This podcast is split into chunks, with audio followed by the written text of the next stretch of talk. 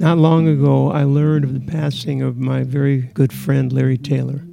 As it happens, in June 2018, Larry and I had a series of conversations about his life. The idea was going to be perhaps uh, an autobiography because from Jerry Lee Lewis and the Monkees to John Mayall or Tom Waits, Larry played decades of rock and roll, jazz, and blues. I asked him to start at the beginning. I was born in uh, Brooklyn, New York, uh, June 26, 1942, which makes me 75. I will be 76 in a couple of weeks. If I think back, uh, I think back uh, when I was really young, I think it was just the music that was being played around me uh, in Tennessee, because that's where my father was from.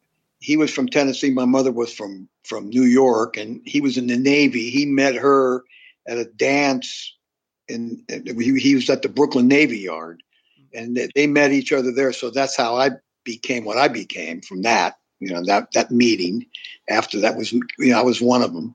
My brother was first and me and my sister. Then uh then i would then i would then that then i uh, uh i guess i went to tennessee uh, when i was small um and lived there till i was about uh, five and I ba- mainly lived there with my grandparents, which was on my father's side, but my mother was there and she worked all the time. So they took care of me.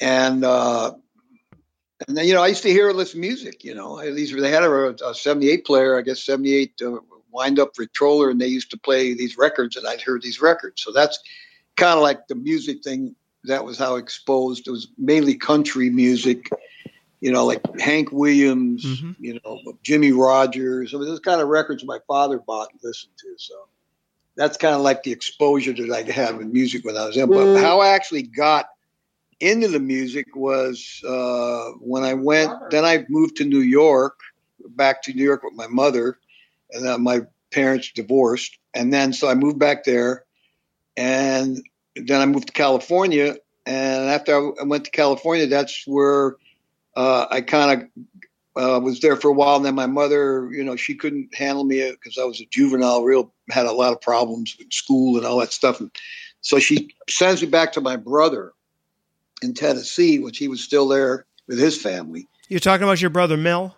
Yes. Larry, what's the age difference between you two guys? It was nine years. So I went to Tennessee, and then that's where I really got more exposed to, to music through my brother.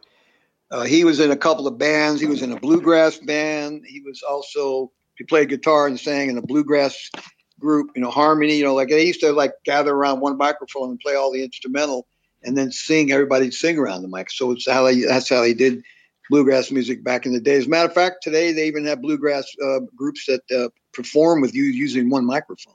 Hmm. Still till to this day. So anyway, so, and then he also was kind of in kind of a rockabilly rock. Well, back then you wouldn't call it rockabilly, you call it rock and roll. And he was in a rock and roll band. He had a and he had a local. He was on a local TV show every uh, every week in Johnson City, Tennessee, and that's where I was. You know, that's where my father's family was from. That's where I was when I was little. Then my mother took me to New York, and then I told you. Then I ended up back in. Then, then I ended up in California. And then I went to back there to uh, to Tennessee with my brother, and that's where I picked up the guitar. And he, he's the one that showed me the guitar, and I had his guitar, his guitar Gibson Jumbo. I remember it was like mm-hmm. one of those Gibson round hole jumbos. You ever seen those guitars? Yeah. Th- now this would have been w- what age or what year?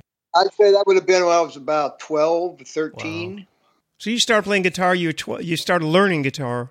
Yeah, thirteen. I had, you know a couple of E chord, you know E chord, uh, A chord, D chord, you know that kind of thing. That's all you need. That's all I. That's all I know anyway. that's, all you, that's, all you, need. No, hey man, I know some plus five chords, man. Yeah, that's good. I, you know, I, I, know a lot, actually, a lot more chords now than yeah. I. You know, I'm actually learning more and more every day I play. So, but anyway, so what? So I, you know, I was there, and uh, finally ended up back in back in California after uh, my brother couldn't really handle me either because I used to I used to ditch school and go to the local coffee shop with my lunch money and put it in a jukebox and just sit there and drink coffee and listen to records. That's funny. That's that was like you know, and that was when you know you had Buddy Holly on on the jukebox, and you had the Big Bopper and and and all these. You know, that would have been like '58, maybe Mhm. '57. No, actually, it was actually before that, '56. That was about like between '55 and '56 when I was back there, and then I went back. Then I got back to California, and I just kept playing the guitar and learned a little bit more. Met met a few uh, other musicians like Elliot Ingber, you know, who played with the Mothers and What was in California that you got back to California? There was somebody living there that you were able to. Yeah, my mother was was here. She, I, I, I told you, she sent me to Tennessee, and then I ended up coming back. Okay, she's she was in California. Yeah, she was, she was in California, and that's where we were. We came from New York in the '50s with uh, my stepfather, and Mhm. you know, from from New York, and I guess I was probably what nine. Let's see, we were here. Uh, I was here in uh, when I was ten, I think. Yeah, I was ten years old when we came out came out from uh, from New York to California.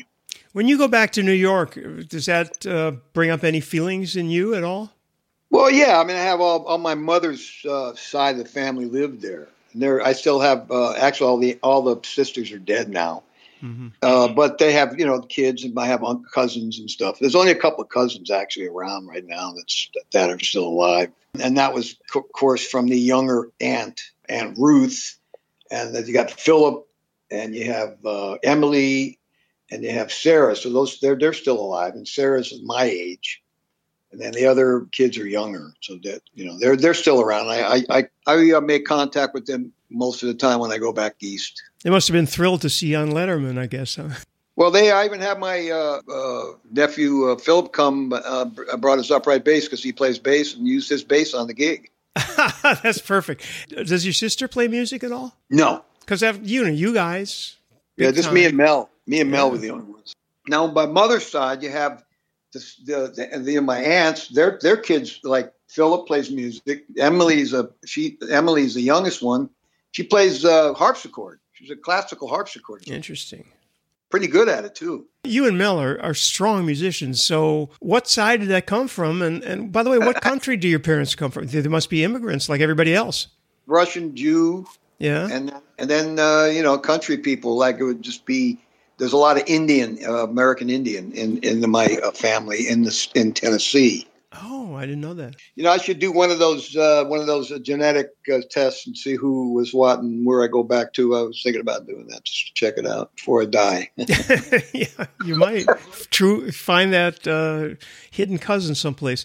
I'm just curious because in my family, my I had an uncle who did a one. He was a musician. He played with a lot of uh, big bands and did a lot of comedy bands as well. oh, really? He was a one man band. I have a photo of him as a one man band. Really? I don't know, you know, that's the only person I know who plays music. And of course, my brother, you know, is an excellent jazz pianist.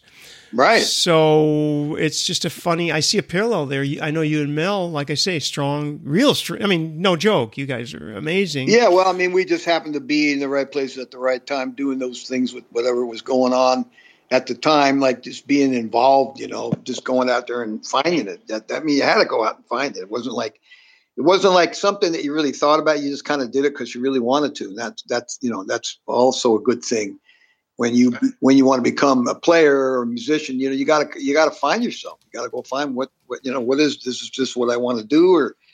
But you know, now, now that I look back on that, I can say that. But when I did it, I didn't even think about it. I just did it. You know. When did you start seeing, hey, I might be fucking doing something here?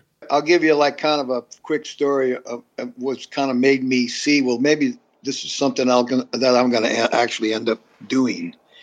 So in '59, uh, I was playing around LA with uh, you know just doing their local gigs around LA and and uh, with these different people, and uh, we made this record for the World Pacific Jazz label of all of all labels Yeah. you know, that that that's the label that had people like uh, Bud Shank, and they recorded a lot of Mhm. stuff in L.A. Actually, the old Liberty Studio, which actually Canned Heat recorded their first record there. Anyway, to make a long story short, so I was uh, you know uh, uh, hanging around doing that, and I made this record with this group called the Gamblers, which was a a group that we'd play little parties and we'd get some gigs here and there. It wasn't anything real steady, and we made this record called Moondog on the A side, and the B side was called LSD 25. It was an article article in Life magazine that talked about LSD 25. So I, I thought, well, that's a good name for a song. Let's just use that. So we used it on side B, Minor Blues on the side B is Minor Blues, and side A is a surf record called Moondog by the Gamblers. So this record came out and it sold records and it was like a hit up and down the West Coast. I thought, well, shit, I just got a check for this for 500 bucks. I said, well, maybe this is what I should be doing is being in the record and music business. So that's kind of was a turning point right there. Mm-hmm. Now that I think back, and I thought, well, yeah, you can make money doing this. You know, 500 bucks back there in 1960, uh, 59, that was a lot of money to get at one time. Who the fuck ever got a $500 check from anywhere? I didn't.